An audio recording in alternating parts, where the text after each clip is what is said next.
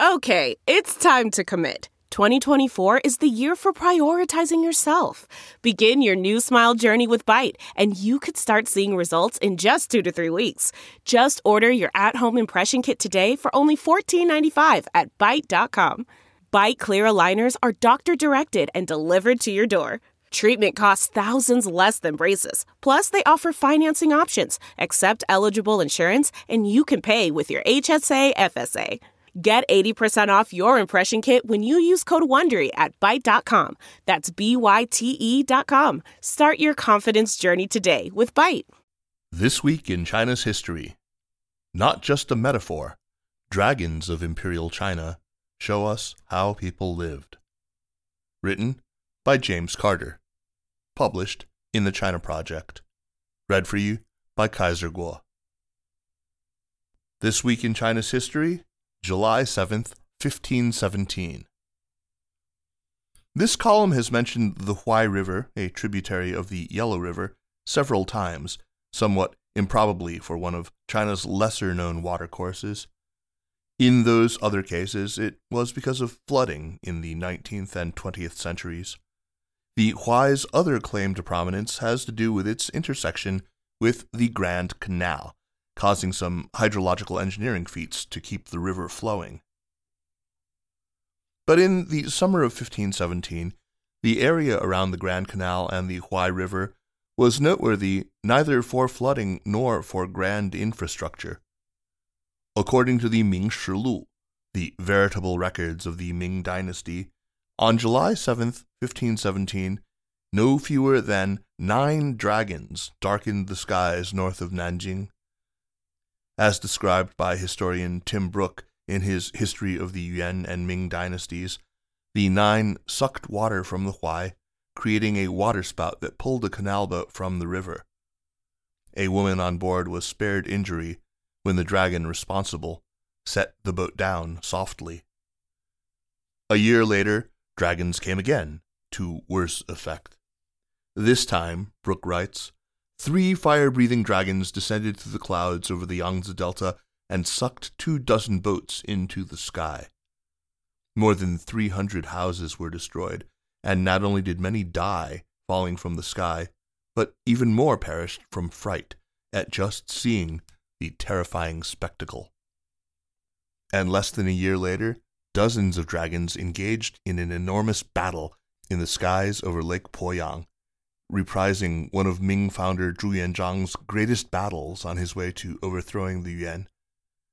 The fight is said to have resulted in floodwaters that submerged several islands in the lake, never to reappear. Of course, to most modern readers, the idea that dragons exist or existed at all is a non-starter, let alone the claim that they were responsible for waterspouts, floodwaters, red rain, or any of the dozens of other phenomena laid at the winged serpent's clawed feet.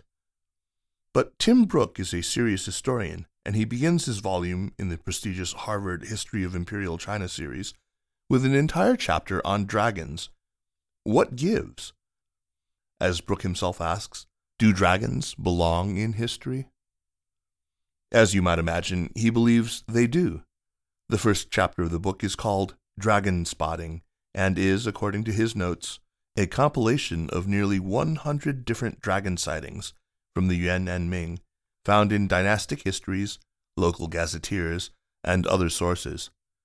Their importance is, to Brook, obvious, and it has little to do with whether dragons were real or even if people writing about them believed in them. Whether the people of the Yuan and Ming believed in dragons is immaterial, he writes. They were observing phenomena that mattered to them, and if these events mattered to them, they should matter to us. A succinct explanation of historians' values. For the Chinese of the late imperial era, dragons were not to be doubted, though they were shrouded in mystery. Tracts were written trying to discern their origins, their physiology, their habitats, their eating habits. Do phoenixes feed on dragon brains? Are they born live or from eggs? How do we account for the fact that their ability to breathe fire suggests they have an extreme yang nature, while their constant appearance in rain and in flood suggests the very opposite a powerful yin essence. The authors resigned themselves to leaving many of the crucial questions unanswered until more evidence or smarter investigators could unlock some of the mysteries.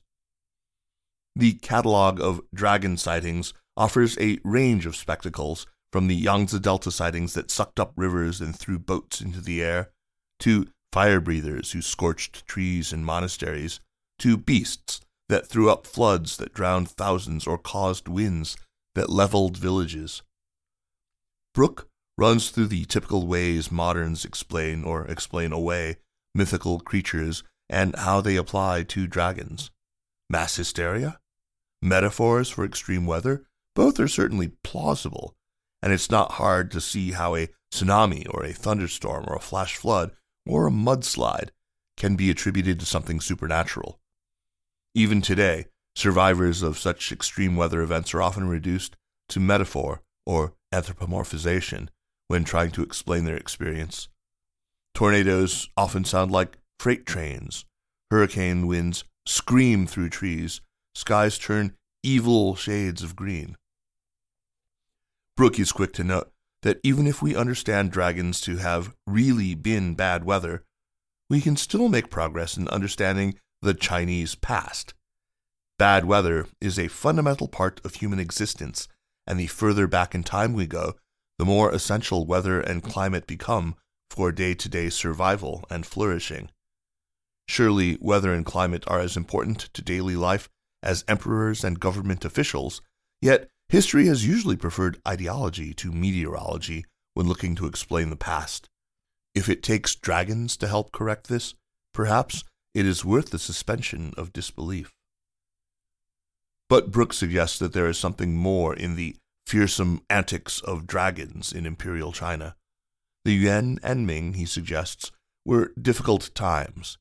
In contrast to earlier eras, autocracy and commercialization were now present to a degree that was qualitatively, not just quantitatively, different. Social practices diversified, cultural production took new forms and served new purposes. Philosophers discounted many of the assumptions that had grounded Confucian thought. It was a time of grave peril. Maybe that meant a mercurial and autocratic state, or maybe it meant a dragon. The people of the Yuan and Ming grasped bad weather quite as well as we do, Brook writes, but when they saw a dragon, they saw more than bad weather. They saw a cosmic disturbance. For the emperor, atop an unwieldy hierarchy that both supported and constrained him, dragons were a threat. The emperor, as son of heaven, was meant to mediate between the natural and the supernatural. When dragons were becoming visible to regular folks, as they were in the Yuan and Ming, the supernatural was bypassing its usual channels, dangerous deviations from the usual course of events. On the other hand, an emperor who could control dragons could make a claim for their own legitimacy. The paranoid Hongwu Emperor made such a claim. So did the last Ming Emperor in the years before he ascended the throne, though such power did not protect him from his grim fate. The last official sighting of a dragon in China came in the 20th century, November 1905, just 6 years before the last emperor abdicated the dragon throne. In the 21st century, dragons are now reduced to a ubiquitous, often lazy metaphor for China in the popular press, and obviously not something real. But don't tell that to the folks near Nanjing in the summer of 1517, who watched as the beasts plucked boats from the Grand Canal and set them down just as easily, proving their power. This Week in China's History is a weekly column.